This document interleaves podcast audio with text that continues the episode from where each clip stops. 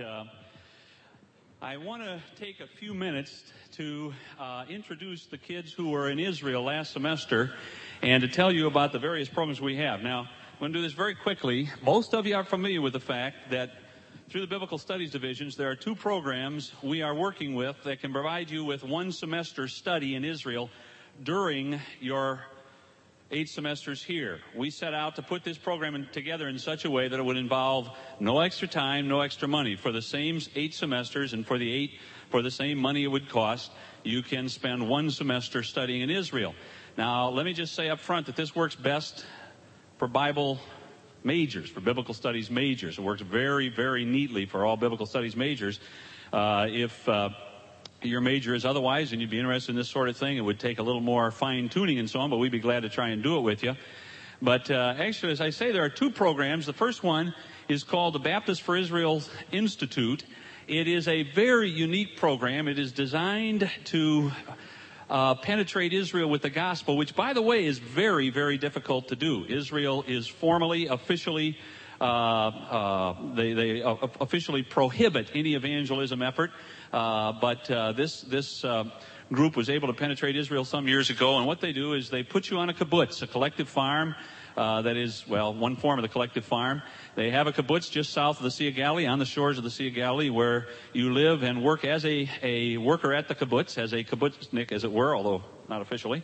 And, uh, and then you also study, take classes, and you study the land, and it's a, it's an excellent program, and it just, happens in the sweet providences of God, speaking of which, uh, that's what we're going to talk about in a little while. But uh, in, the, in the providence of God, that uh, their representative is on campus today. His name is Paul Karpenko. Would you stand, Paul? Paul is, uh, welcome him, if you will.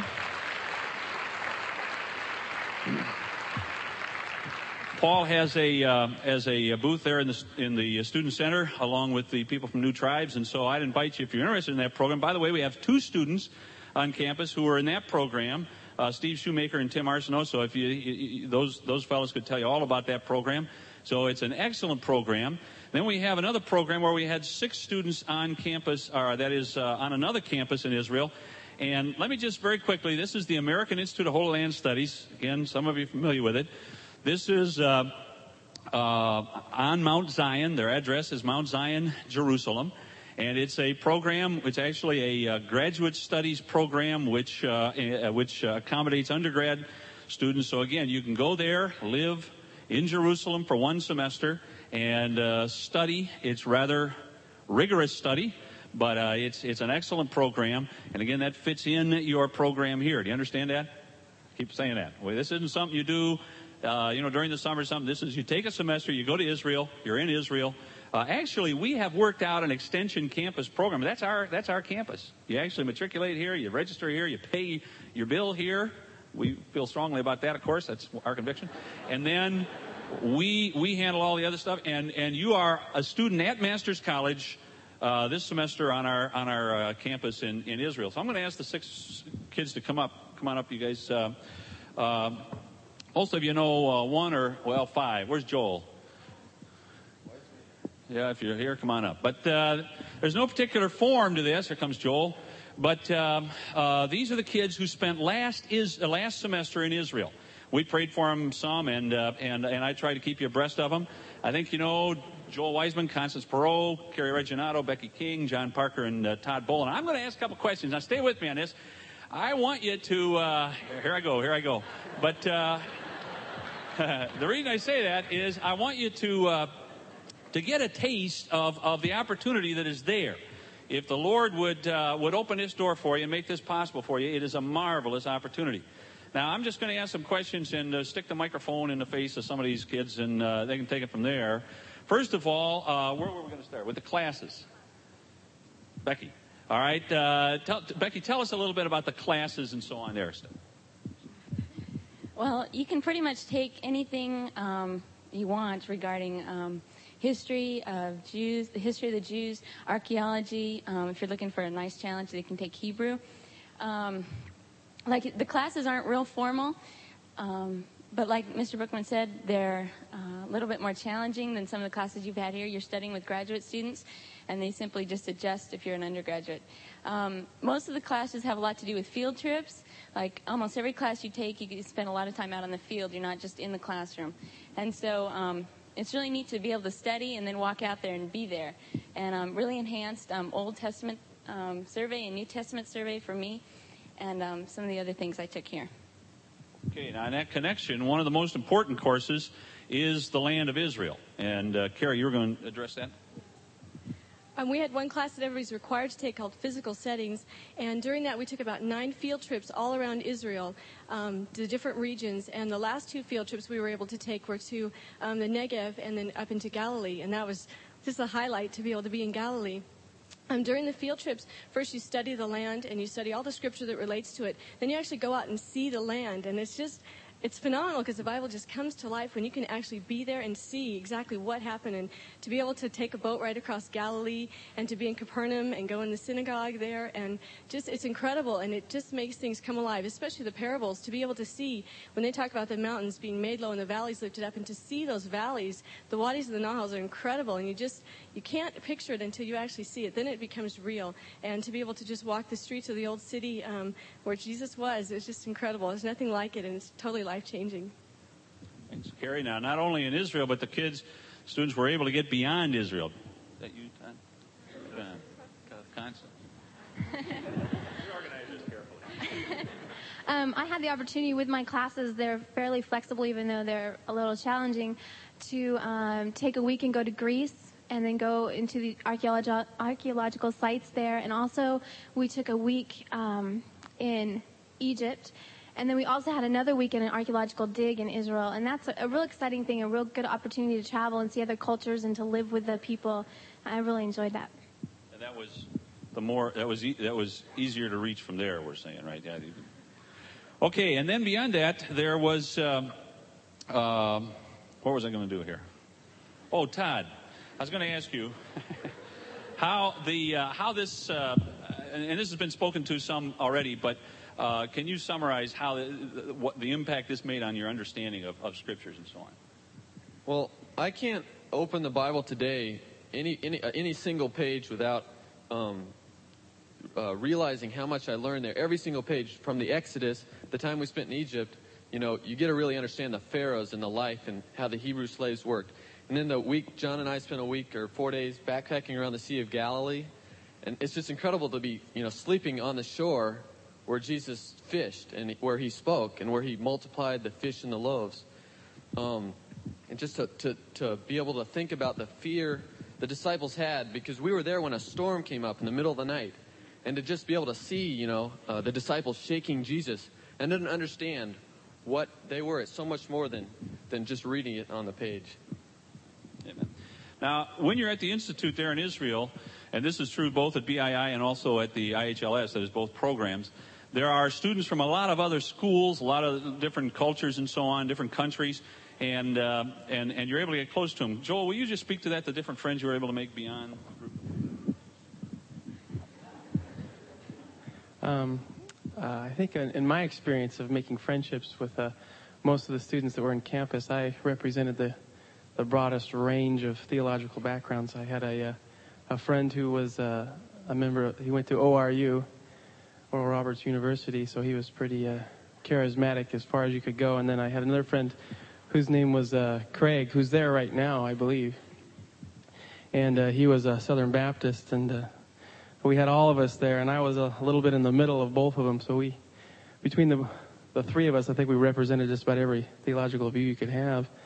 And uh, we argued a little bit, but it, but as time went on, we uh, we really grew to love each other and respect each other's beliefs and, and understand where each one of us are coming from, and that helped, I think, deepen our character as friends, and uh, showed us that uh, we are all one in the body of Christ. Thanks. And one other thing, uh, one one very important aspect of this trip is not only the fact that you study over there, but that you live over there and you and, and you gain the exposure, uh, the long term exposure, more than short term, the long term exposure to the culture and so on. And uh, that's an important aspect of it. John, you want to speak to that? Uh, yeah, I, I think uh, one of the, the main impacts it made on me was that we got to be out into the culture and see the things that are happening in the Jewish culture. Like, we went to uh, uh, some houses of some Jewish people for a Shabbat dinner, which is the Sabbath. And uh, we had dinner with them, and they went through all the rituals and things and told us how it was done, you know, back in the times of the Bible. the Bible. And uh, it was just incredible. And also, we, we were there during uh, Sukkot, which is the Feast of Tabernacles. You read that in Leviticus 23. And it's incredible to walk around through the town and see all these little booths set up. And, you know, they, they sleep in them and eat them and everything. And we set one up at the Institute, and we were eating in it and sleeping in it. And it was great. Uh, but it's really, it, opens your eyes to the culture, and also the culture is so related to the Bible that it opens your eyes to that, too. Well, if you are interested, I just want to take this time because if you feel the Lord may may have this for you, and we recommend that you do it during the fall, the first semester of your junior year, I would like you to make these folks your your first line of inquiry. Uh, ultimately, you're going to have to come to me, and we're going to have to work it out because I represent the program here. But uh, there are, and, and I don't say this, um, I mean, I'm not trying to create a, a, storm or anything, but there is a very limited numbers of, of openings. We really can cannot uh, send more than six a semester. So uh, uh, if you are interested, I'd like for you to, to, to take the initiative, maybe come to one of these kids, get to know them a little bit, and and talk to them about the program. Ask them your questions and, and see if it really does make sense for you and if it would be profitable. I believe it would be profitable, but for you specifically. And then, uh, and then if you are interested, come to me. Seek me out and, and, and because we need to get it working, especially if we're talking for next year. We've already got some people on board for next year. But I'm telling you something, honest to goodness, I, I think this program is uh, really crowned with glory and honor. I mean, I, this is a good, solid educational experience. It really fits. And I'd encourage you, if you think the Lord is, is uh, has it for you to, to, take those steps. Okay, thank you, folks. Thank you so much. Now, uh, one other thing I want to ask you. Yeah, good group. That was our. Uh, that was sort of our pioneer group, and they really did a good job for us. This is the first group we've sent over to that institute. One of the things, many of you know Heather Cucker. Heather is there this semester. I mentioned to you, her, her to you before, I believe she, uh, you know, she had made up her mind that she wanted to go this semester. Uh, of course, at the end of last year, the January 15th thing was beginning to, you know, sort of uh, uh, monopolize the horizon, as it were, as we look forward to that. And and there was a lot of prayer and a lot of concern. And I talked to her parents, and I talked to as many people as I could find to try and give some inputs. And her parents were, and they finally decided, and they were comfortable with the decision to send Heather. And interestingly enough, Heather went and she, she flew out on the 2nd of January. And she got over there and, uh, you know, they signed everybody up and they got going and so on and they take their first walk. And right away, as soon as you get there, they take any Old Testament walk. So you walk the Ophel, you walk the city of David. And you go down and see the excavation. You go down to the Hezekiah's tunnel and she had walked through Hezekiah and she was wired.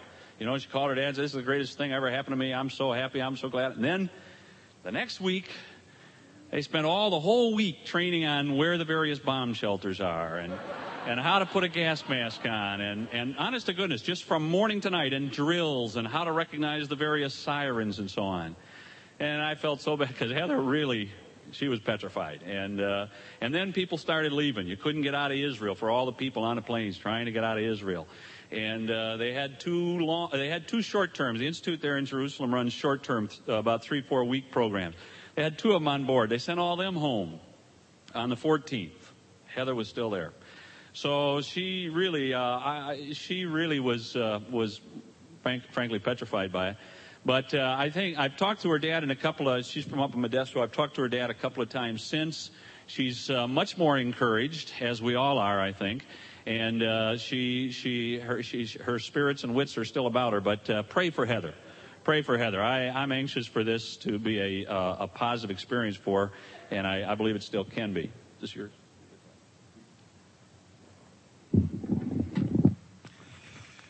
Well, changing roles, if you will, here for a few minutes. I would like us to focus this morning on a on a subject which is dear to my heart, and if you have uh, sat in my classes, uh, you've probably heard me dilate on this some little bit, and and so uh, you know, forgive the repetition, but I just thought I had the opportunity to preach uh, to the entire student body, such as this is, and I, I am anxious to to communicate to you what has been one of the most important lessons of my life, and that is simply a deep and abiding and preserving appreciation of the doctrine of divine providence. I have often said that it seems to me of the, the blessed truth of the providence of God. And I don't think, honestly, that you're going to be able to function and survive well as a believer unless you have that abiding confidence in God's providence, which may be somewhat disconcerting to some of you. You probably have no idea what I'm talking about, what I'm talking about when I say providence. What in the world do I mean by providence? Well, let me begin by telling you a story. It's a familiar story. It's a Bible story. It's the story of Esther. Now, many of you know the story of Esther, and so I'm going to tell it very quick, very quickly. But this is the story recorded in the book of Esther. It is, by the way, uh, John mentioned that they were there during Sukkot, or the, the Feast of Booths, or Tabernacles. We were there, uh, oh, I think it was in 80, 86, we were there during the Feast of Purim, P-U-R-I-M, the Feast of Purim, the Feast of Lots, L-O-T-S. The Feast of Purim, of course, celebrates the, the experience of Esther. It's a, it's a delightful, uh, delightful time to be in Israel. Absolutely delightful. We didn't plan it that way. It just, in the sweet providences of God, uh, it, it, worked out that way, and, and, there we were. But at any rate, uh, I'll come back to that. Uh, Esther, of course, is the story of a young woman who was used by God to save Israel from the genocidal efforts of a wicked man by the name of Haman. You remember this story? There was a king of Persia. Israel at that time was living under the domination of Persia. There was a king by the name of Ahasuerus. Ahasuerus went out to battle and lost the battle, and he came home and to sort of drown his his uh, his misery and his sorrow, he gave himself to uh, drunkenness and debauchery for a time, and there was a long feast. In the midst of that feast, he decided to uh, regale his uh, his fellows by having his wife, the queen Vashti, come and dance before them. And so he demanded that she come, and she refused to do that. Well, as a result, he deposed Vashti, threw her out, said, You're going to be queen no longer and he decided to select a new queen. And in order to do that, he decided to have a nationwide beauty contest. You remember the story? Esther was a beautiful, fair young maiden. And so she was, whether or not she was required to or coerced to, or whether or not, you know, she filled out a blank at the local, you know, grocery store or something, and I don't know what, but, but she got involved in the in the uh, in the uh, beauty contest. There's some discussion as to whether or not that was wicked for her to do that, and uh, she uh, again, she, she was selected as the next queen. And so she, by reason of her beauty, was made queen. And of course, she had an uncle. The uncle's name was Mordecai.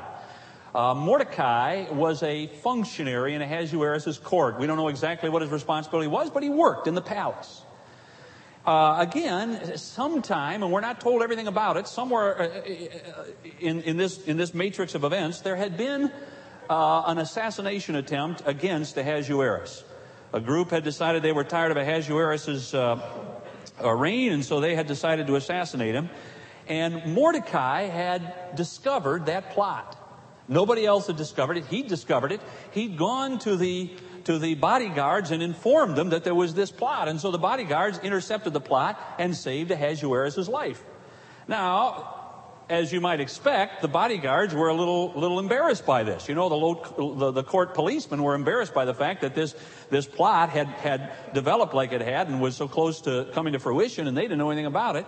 So they didn't tell the king about it. He didn't know anything about it, but they did, as was required, put it in the court annals, the history book, which the court uh, demanded, which the king demanded to be kept. Well, in the course of time, there was another man who worked in the in the uh, in the uh, palace by the name of Haman. Haman uh, was very close to the king Ahasuerus. Haman despised the Jews.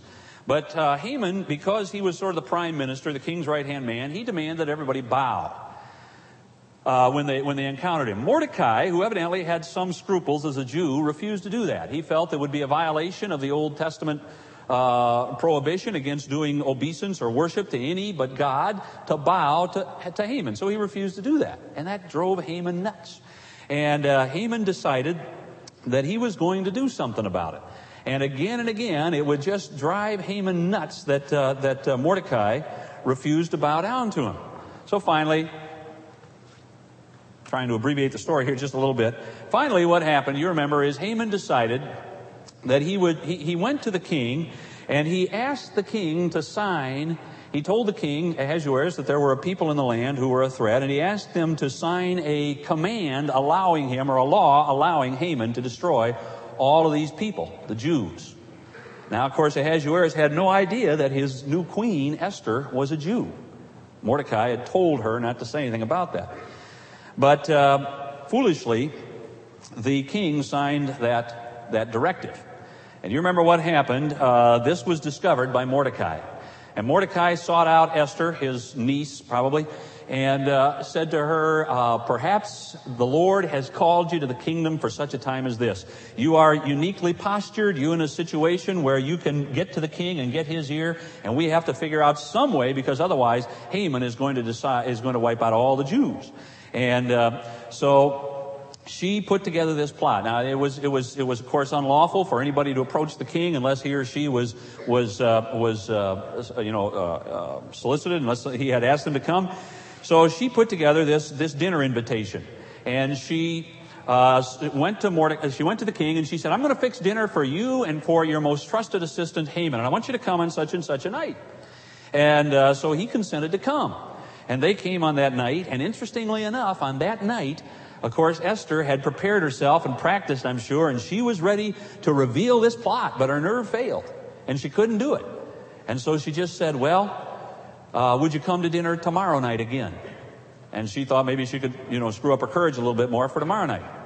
Well, meanwhile, Haman leaves that night and he is just absolutely overcome with himself. He is so impressed with himself because here the beautiful new queen of the king had had a dinner and invited only him and the king. And he just thought he was so important. And he was feeling so good about himself and he left. And as he walked out of her chambers, he happened to pass Mordecai. And Mordecai once again refused to bow down to him.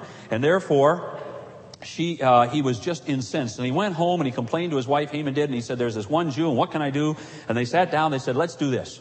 What you need to do, his wife said to him, What you need to do is build a gallows. Go have them do it right now. Have them build this huge gallows. And tomorrow morning, first thing, before the sun comes up, you go to the king. And you be waiting there when he arises and you ask him for permission and he'll give you permission to murder, to, to, to execute Haman because he's so, he, I'm sorry, to execute Mordecai because he, he refuses to, to, to give you respect. So, he did that. He had a gallows built. Then he got up early in the morning and he went and he sat outside the king's chamber. Meanwhile, you remember this, perhaps, the king couldn't sleep. He'd had a sleepless night. And uh, I don't think this necessarily says anything about history, but he called for his courtiers to come and to read history to him. He evidently just personally perceived it to be the world's greatest cure for insomnia. You forgive me, but uh, I'm sure it's not. But uh, actually, I love history. But at any rate, uh, he thought, well, I'll have him read to me as long as I'm awake anyway. And again, what happened is that in all the different books they might have read, they, they just happened to turn to exactly that portion that recorded the time when Mordecai had revealed a plot against the king and had saved the king's life. The king didn't know anything about this. He said, wait a minute, you mean there's somebody right here who saved my life? Well, I need to do him, uh, I, I need to do something special for him. But the king said, I'm so tired. I've been up all night. Some of this is Bookmanian emendation of the book, uh, of, the, of, the, story, but this is basically the way it went. The, the king said, I've been, I've been up all night and, uh, I need somebody to help me figure out what I could do to, to honor this man who had saved my life. Who can help me? Is there anybody around? They looked outside. There's Haman sitting outside the door. So they said, well, Haman's right out here. Maybe he can help you. So he comes, brings him in and he says, now Haman, there's a man in my kingdom that I want to specially honor course, right away, Haman thinks must be me. Last night I was at dinner with him and his, just his queen, you know, and Haman thought it was he. And uh, the, the, king said, there, I, I want to especially honor this man, and I don't know exactly how I can do it. You got any ideas? And Haman says, Well, I'll tell you what I'd do. And I'd have a big parade, and I'd put him on the marvelous chariot, and I'd ride him right through the town, and I'd, I'd show him off and let the whole city know that uh, everybody, everybody know that you think this man's just the greatest thing there ever was. The king said, That's an excellent idea. I want you to go and do that for Mordecai. Well, at that point, Haman thought better of the request that he had come to ask. So he left and, and, and, and, and prepared that, but that night they had, the, uh, they had the dinner, the second dinner. And at that second dinner, Esther waxed bold to tell the king what Haman was planning.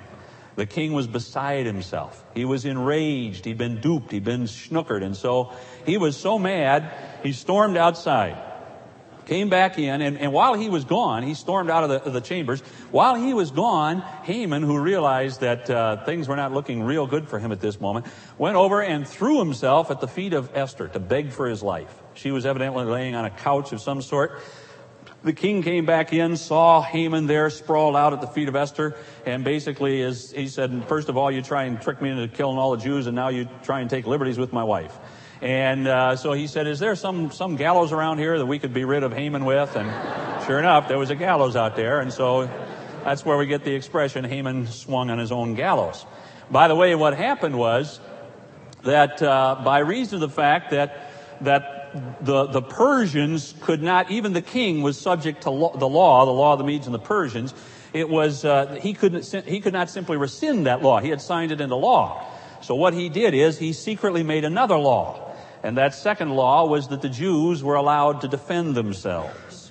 And he alerted the Jews as to the day, by the way, when Haman, backing up, when Haman had got permission to kill all the Jews, he had cast lots to determine what day he would do it on. The Hebrew word for lots is purim, P-U-R-I-M. And consequently, uh, the, on the day that had been chosen, the Jews were allowed to defend themselves, and they did that, and they slaughtered those who had set out to slaughter them. And to this day, they celebrate the feast of Purim. When I, when I, I love to tell a story, when I was in, uh, in Israel during the Feast of Purim one time. We had a free evening, and I, I really, I like to build free evenings into the program when we're over there so that you can kind of wander Jerusalem. And uh, there was just, just half, we just stumbled across a room where it said that there was a, a lecture that night by a Jewish rabbi in English. And uh, so this buddy of mine and I, Ed Glenny and I, who now is uh, teaches a seminary at Minneapolis, but we we made our way up there at about seven o'clock in the evening, and it was probably, honestly, one of the two or three most delightful experiences of my entire life. I wish I could communicate to you what this evening was like. But I, we came into this room and it was just a small room and there were maybe, there were maybe 20 people in the room. At least 15 of them were women and at least 10 of those were over 70 years of age. It was just these sweet little old ladies and they were sitting there and they were quilting and, or, you know, whatever you do and, uh, you know, just sitting there very, very sort of a domestic thing. And then this, this fella comes in who is absolutely, you know, right from central casting for, for a rabbi. I mean, this wizened little old man with the, with the beard that explodes in every direction and the hair all over and, and the eyes that burn through you. And, and he, he had this, this topic that he was going to lecture on, but he said, you know, it's Purim. And so rather than doing that, I think we'll just work our way through the story. And he took his Hebrew Bible and he would, and I, I can't understand Hebrew, but he would read a portion of the book of Hebrew, I'm sorry, the book of uh, Esther in Hebrew, and then he would just talk about it. And he talked us through. And I have two or three stories that I could tell you about it, but I just leave it at that. It was to, to hear this man talk his way through the book of Esther. I'll never forget one thing. He got to the, uh, he got to the account, the place where Haman, because Mordecai would not bow down to him, uh, Haman determined to slaughter all the Jews. And I never forget this. This, is, this, has nothing to do with what I'm talking about, but it just burned itself into my mind here. He said, uh, he, this little Jewish rabbi, he said, now, isn't that the way it is? He said, if you've got a Scottish neighbor and your Scottish neighbor does something wrong to you, you want to kill your Scottish neighbor. If you have, uh, you know, if you have a German neighbor and your German neighbor does something to make you mad, you want to kill your German neighbor. If you have a Jewish neighbor and your Jewish neighbor does something that makes you mad, you want to kill all the Jews in the world. And that's, that's very much uh, the, the history of the Jews. It's very, very much what they live with. But come back to the book of Esther. My point is simply this in telling that whole story. Do you realize, folks, that that is the story of how Israel was saved, the Jews were saved from genocidal slaughter? What is it, you tell me, that is peculiar about the book of Esther? You tell me. No mention of God throughout. A lot of people have questioned whether it even belongs in the Bible. Of course it belongs in the Bible. That's the point. The, the, the, thing you need to see is that God wrought to save Israel th- without miracle. There was no miracle. The, now, I, I, I, think in order to understand what's going on in providence, you have to understand just that. You have to contrast it to miracle.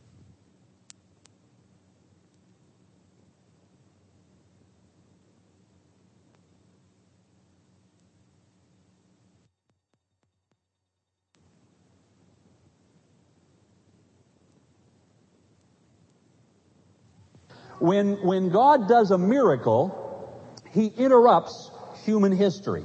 Now that's another subject, and I can go on and on at that, with that at some length. But understand that a miracle, and, and, and I'm absolutely convinced, and I'm, I'd be happy to mud wrestle with whomever at whatever time on this, but, but, you know, another time, but I'm absolutely convinced the miracles are not for today, that miracle happens when God interrupts human history and, and, and, and interjects himself primarily, but providence is God working through what we call secondary causation. That is, he uses what seem to be the normal events of human history to get his work done. He did that in the book of Esther. Now think about it. You had a battle which was lost, which resulted in a drunken orgy, which resulted in a very unfair request. Time out. I just never forget. Can we talk about this in Mexico? I just never forget. Remember those little old ladies I talk, told you about in the room there? that, that, that, that little rabbi knew how to jerk them around. I mean, he knew how to, he just knew how to, you know, push the right buttons. And he had them just so excited all night long. But uh, at the beginning of Esther, at the beginning of Esther, it says, now forgive me for this, but at the beginning of Esther, it says, what's going on? Come to me. At the beginning of Esther, it says that uh, Haman, in the midst of this drunken feast, demanded that his wife Vashti come and dance before the men of the feast wearing her crown. Remember that? It says wearing her crown. See, there's this big debate as to whether or not what he meant was only her crown. and when that rabbi suggested that, these little women just absolutely started bouncing off of walls. You wouldn't believe it. They they were beside themselves with rage, and they carried on and carried on. And he would he would get him settled down just where he wanted him. Then he'd say it again just to watch him take off again. But I never seen anything like it in my whole life. But anyway, I'm sorry, I'm, I'm wandering. My point is. My point is, when you think about the Esther, think about the book of Esther, you have a battle which was lost, which resulted in a drunken feast, which resulted in uh, a request or a demand that the, the, the queen dance. She refused, and therefore there was a beauty contest. Now, meanwhile, back at the ranch, if you don't mind, you've got this assassination attempt going on, and uh, uh, Mordecai discovers the assassination attempt. Then you've got this anger on the part of Haman, and you've got this uh, sleepless night where the king is not able to sleep, and therefore he calls for the annals to be to be uh, uh, read and so on. And the whole thing comes together. What happens? Israel is saved. Do you think God was in that? Absolutely. That's the point. I think that's what Esther's all about to teach you that God knows how to accomplish His purposes without miracle. One more illustration, real quickly. There are in the Old Testament. Told this to a just the other day. There are in the Old Testament two times when the nation of Israel was taken captive by a foreign land. Once was when they were taken to Egypt. Actually, they went down to Egypt under Joseph, but they became a slave people under Egypt. God delivered them from Egypt, right? Now you remember those stories. Like I told a class last week, you got all kinds of flannel graphs on those ever since you were a kid, man. You've had all these stories about, because what you have? You had miracle. Moses is raised up. He sees a burning bush. At the burning bush, God tells him to go back and to restore, uh, you know, to go down and bring Israel. Now you've got these ten plagues. Then you've got the, uh, the, uh, Red Sea experience where they go through the Red Sea. Then they get into the wilderness and, the, and, and, bread falls out of the sky every day. And Moses whacks a rock and a river comes out of it and they drink of the river the, time, the whole time. Their, their, their shoes don't get old and all this sort of thing. The whole thing is overlaid with miracle. Praise God. That's wonderful. All right, now there's another time when Israel is taken captive. This time they are taken captive to Babylon. They're in Babylon for 70 years. Once again, as a matter of fact, God had said, Jeremiah 25, 11, they were going to be there for 70 years. And once again, God brings them out. We've dealt with that before here. But, but what, what happens is, Babylon has a policy of taking people out of their homeland and putting them somewhere else because that way they're not, they don't have a tendency to rebel. So when they have trouble with Israel, they take them out of their homeland, take them to, take them to Babylon. But now Babylon is destroyed by Persia. Persia, the, the king of Persia, his name is Cyrus, realizes that it really is, is foolish to, to, to take people out of their homeland because you totally destroy the economic infrastructure. And the reason you have a great empire is so that you can extract money. Uh, uh, uh, what's the word I want? Uh, not taxes, but uh, tribute. So you can take tribute from, from those, those captive peoples. But if you, if you destroy the political and economic infrastructure, you can't do it. So, so Cyrus, out of the most the most transparent political and economic consideration says, no, no, that doesn't make any sense. I'm not going to tear them out of their land. I'm going to allow them to return. So he issues a decree allowing them to return. And, and they do just that. And it's 70 years after they were carried off, in fulfillment of Jeremiah 25, 11, they're allowed to return. Folks, was God in that? Of course he was. Of course he was, but there was no miracles. As a matter of fact, and, and that's why I say you don't know those stories very well. You don't know Zerubbabel like you know Moses, because it's hard to make a flannel graph of Zerubbabel. You know what I'm saying? Nothing, doesn't seem to be anything exciting. You know, there are no waters that are parting or anything. They just, there's a decree and they allow, they're allowed to come back.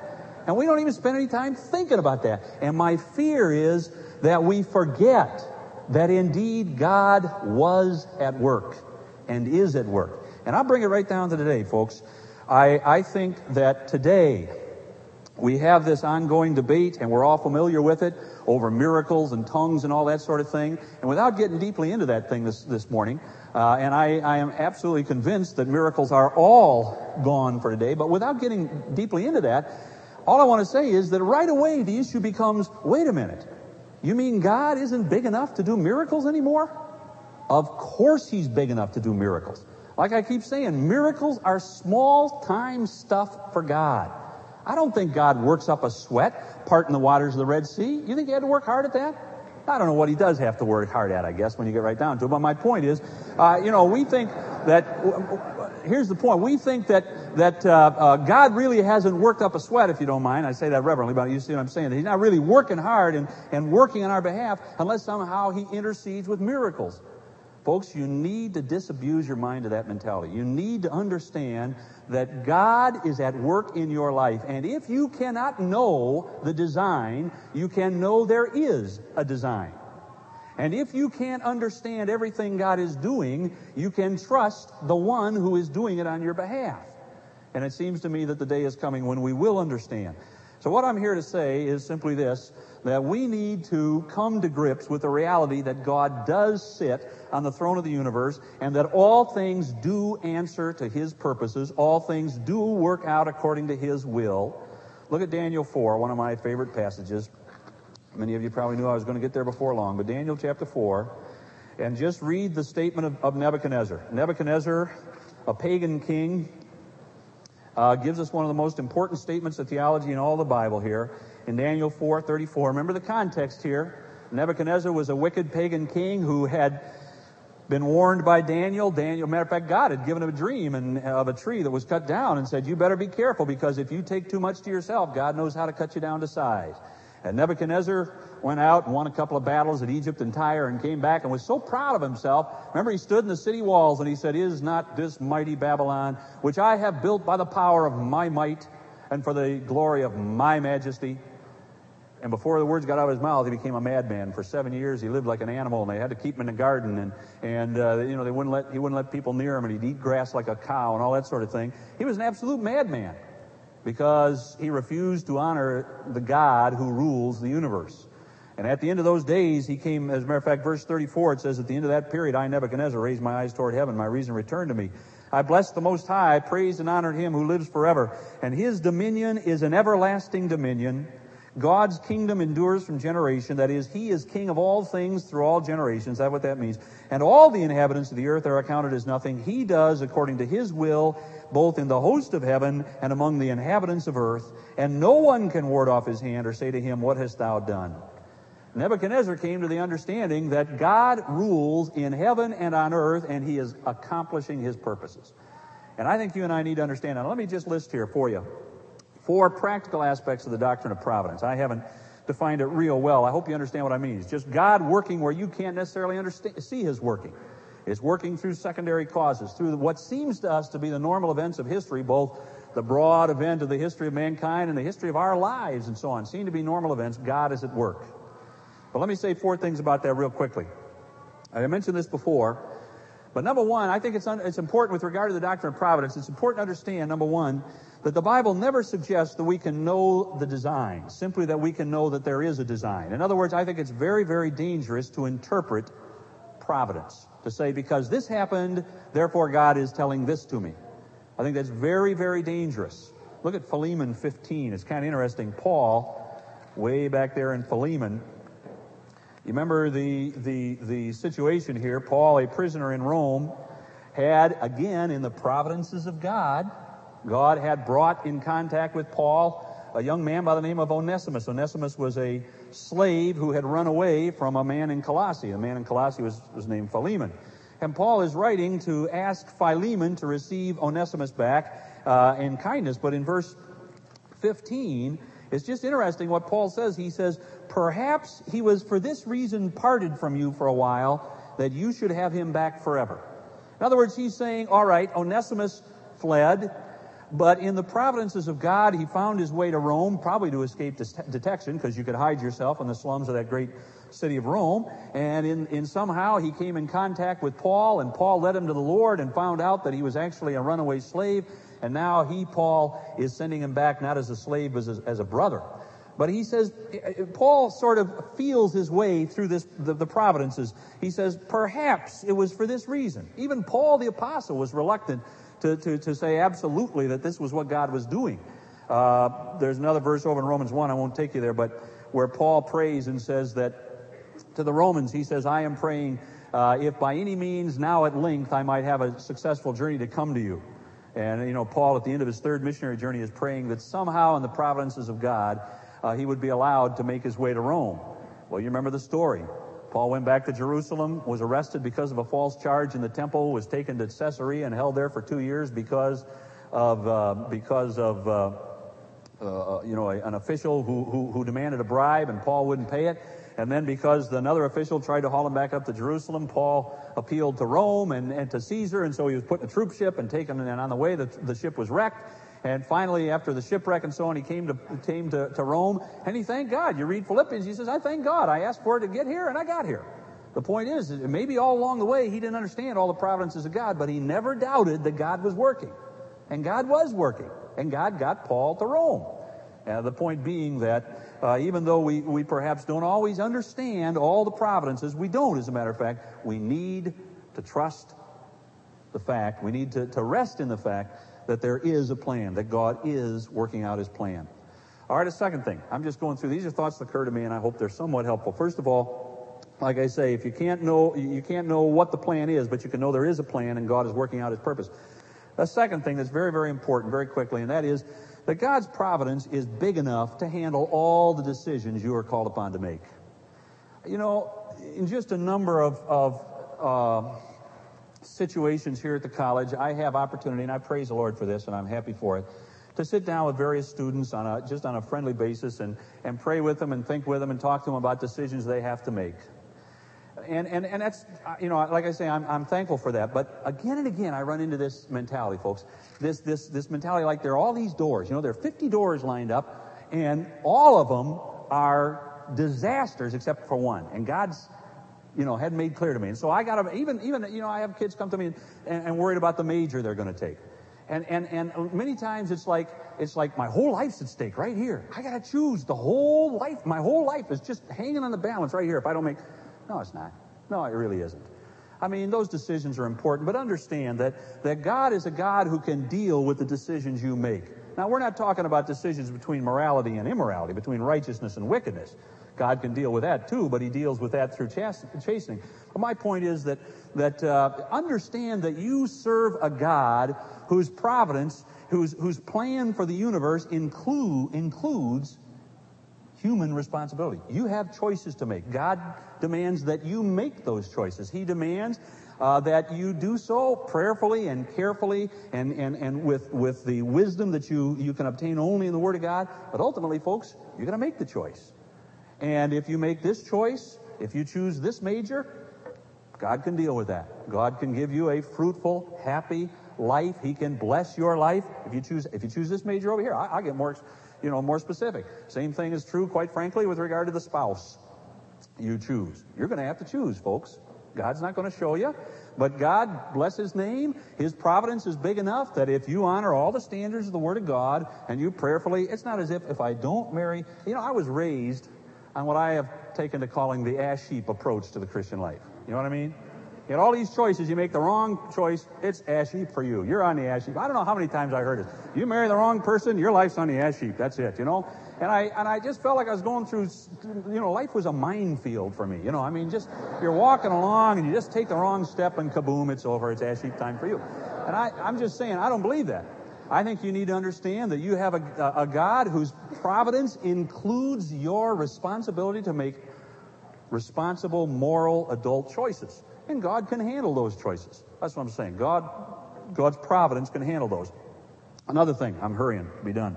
Uh, God's providence, and I sort of stepped on this before, but very quickly, God's providence includes the wickedness of men, but it will never suffice as an excuse for that wickedness. In other words, the wickedness of men cannot frustrate the purposes of God. Uh, perhaps the outstanding verse in that regard is that famous verse in Genesis 50 where Joseph, after being reunited with his brothers, says to his brothers concerning their wickedness in selling him into slavery and so on, they're hateful. He says, God, you meant it for evil, but God meant it for good. And evil, the, even Psalm 72 says, the evil devices of men God will use to clothe himself with glory, literally.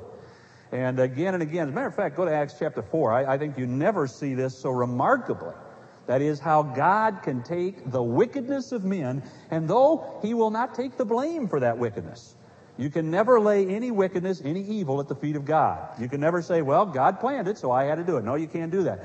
But by the same token, God's providence includes man's wickedness, and man's wickedness will not frustrate him. In Acts 4, verses 27 and 28, you have the statement of uh, uh, Peter with regard to the crucifixion of Christ. For truly in this city, he's preaching there to the Sanhedrin, for truly in this city there were gathered together against thy holy servant Jesus, whom thou didst anoint, uh, both Herod and Pontius Pilate, along with the Gentiles. Now look at verse 28. To do whatever thy hand, God, and thy purpose predestined to occur. I, I, I keep saying I, I read so many, I have in the past read so many uh, accounts of the life of Christ and so on, especially the Passion Week that paint a picture of Jesus as almost as almost stumbling through the Passion Week and surprised by everything, and finally winding up on a cross and basically, you'll forgive me, hanging there with the attitude that says, "I don't understand this. What happened? I never expected this. Uh, nothing could be further from the truth." Now, I'm not. That's not to suggest. Uh, matter of fact, if you look in Acts 2, you have the same thought where Peter says there at Pentecost, Acts 2 and verse 22, he says, "Men of Israel, listen to these words: Jesus the Nazarene, a man attested to you."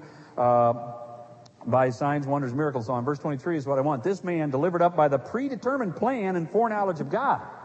It happened by the predetermined plan and foreknowledge of God. But he goes on to say, You nailed to the cross by hands of godless men, wicked men.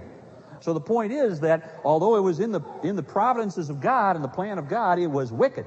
Now I'm just saying to you that that uh, we live in a fallen world, but never get the idea that God's plan, God's providence, God's purpose for this world is going to be frustrated by the wickedness of men. Can't happen. He, his providences are able to handle even wickedness. Now, never an excuse for it, but it, it, it, it, it cannot be, God's, God's purposes for this universe cannot be frustrated by man's wickedness. And then one other thing, just as a conclusion here, and that is simply this, that I don't believe you will ever understand or trust God as you should until you learn to delight in the doctrine of divine providence. I used to uh, sit under a man, uh, Dr. Richard V. Clearwaters, a fighting fundamentalist, but a good man. Matter of fact, we used to say the V was for vicious, though it really wasn't. But at any rate, uh, he was a he was a God blessed man, and I appreciate Dr. Clearwater. He used to say this: he was raised in the frontier, as it were, and uh, actually in the Northwest. He was uh, an old man, and been raised in a when I knew him, and, and, and was raised in a uh, cabin in the the Northwest, and he used to tell about the times in the evening when he'd sit in front of the fireplace, or he'd actually lay on the floor as a boy, and his mother would be embroidering. And he said, you know, I'd lay on my back and I'd look up and I'd see all of these threads hanging down. And they were different textures and different colors, and they were, everything seemed entirely haphazard and chaotic. There was no plan to that, just these threads going every which direction. And he says, I'd stand up and I'd look from the top at the at what she was doing, and immediately I saw this wonderful, beautiful design. Now, I wonder if that's not an apt picture of our position living on this side. That is, we look at what God is doing and it seems like everything is chaos. Everything is falling apart. But folks, listen, delight in this. Do you realize that you serve a God who can take all of those disparate threads of human existence, your life and the lives of all those around you, and the lives of all those who have lived before you and all those who will come after you, and the lives of all those who, who touch you and intersect somehow with your life, take all of those threads and weave them together marvelously so it's precisely the pattern that God set out to produce. Everything is working out to God's purposes. Now, simply defined, the greatest of those purposes, or, or the sum of those purposes, is His own glory. But as part of that, in order to glorify Himself, part of that is your life and the fruitfulness and, and, and growth and maturity that God wants for you. God's planned that. It's all taken care of. Now, to be sure, it involves effort on your part, and you have responsibilities. But you serve a God who is very much at work. All things do indeed work out according to His will. And I, even today, quite frankly, we have this situation where there are alarming things going on in the in the in the uh, in the Middle East and so on. You know, Proverbs 21 says that the heart of the king is in the Lord's hand, and He turns it as the watercourses. You know, the figure there, you guys will appreciate this, is uh, is of a man who is who is trying to construct a cistern. And uh, when you have a cistern, you you you you you want the water the uh, when the water falls, you want it to flow into that cistern, and so they'd make little channels. And here you have a little rivulet of water, and a man just builds a little pile of dirt here and turns the river of water. You know, just very, very simply is able to change the course of that little tiny stream of water. That's what it is for God to order history. And we have a madman right now by the name of Hussein, and we think, boy, it seems like history is running amok. The, the, the, you know, the reins are flopping in the wind, you know, the, the, the stage is, is, is running mad. And that's not true. Listen, folks, the heart of the king is in the Lord's hands. And not only is that true in the greater, greater course of human history, but it's true in your life. So I say to you one more time you need to understand that God is at work. If you don't know the plan, I don't think you can, you can know that there is a plan, there is a design, and God is working it out in your life. And praise God, you serve a God who's big enough to do that. There is nothing, there is nothing in all of my puny experience that so amazes me and teaches me the might and the majesty of my God as the fact that He is indeed in control of all the events of the universe. And He's going to accomplish His purpose. Praise God. Let's have a word of prayer and we'll be done. Our Father in heaven, we do thank you for that revelation of yourself that you have given to us. Father, we are finite, we are fallen, we never could have discovered you. Had we made a God of our own making, he would have been sorely deficient. But Father, you have taken the initiative. You've shown yourself to us. We thank you for that. We can't understand everything about you, but Father, that which is revealed belongs to us and to our children, and we're hungry to know you as you are. We thank you that you are indeed a God who orders all of history. And Father, we I'd pray that you might help us to realize that and that you might help us to trust in it. When there are things which, which influence us, the things that intersect our lives that are difficult and we're confused, when there are things that are that, are, that break our hearts, help us to realize, Father, that you are never caught napping. You're never off the job. There's never a time when your, your, your eye is not single to our needs. And Father, that all things are being ordered by you and will answer to your purpose. And we need to simply rest in that. So send us forth with that confidence. We'll thank you in Christ's name. Amen. We're done. Thank you, this folks. We're dismissed.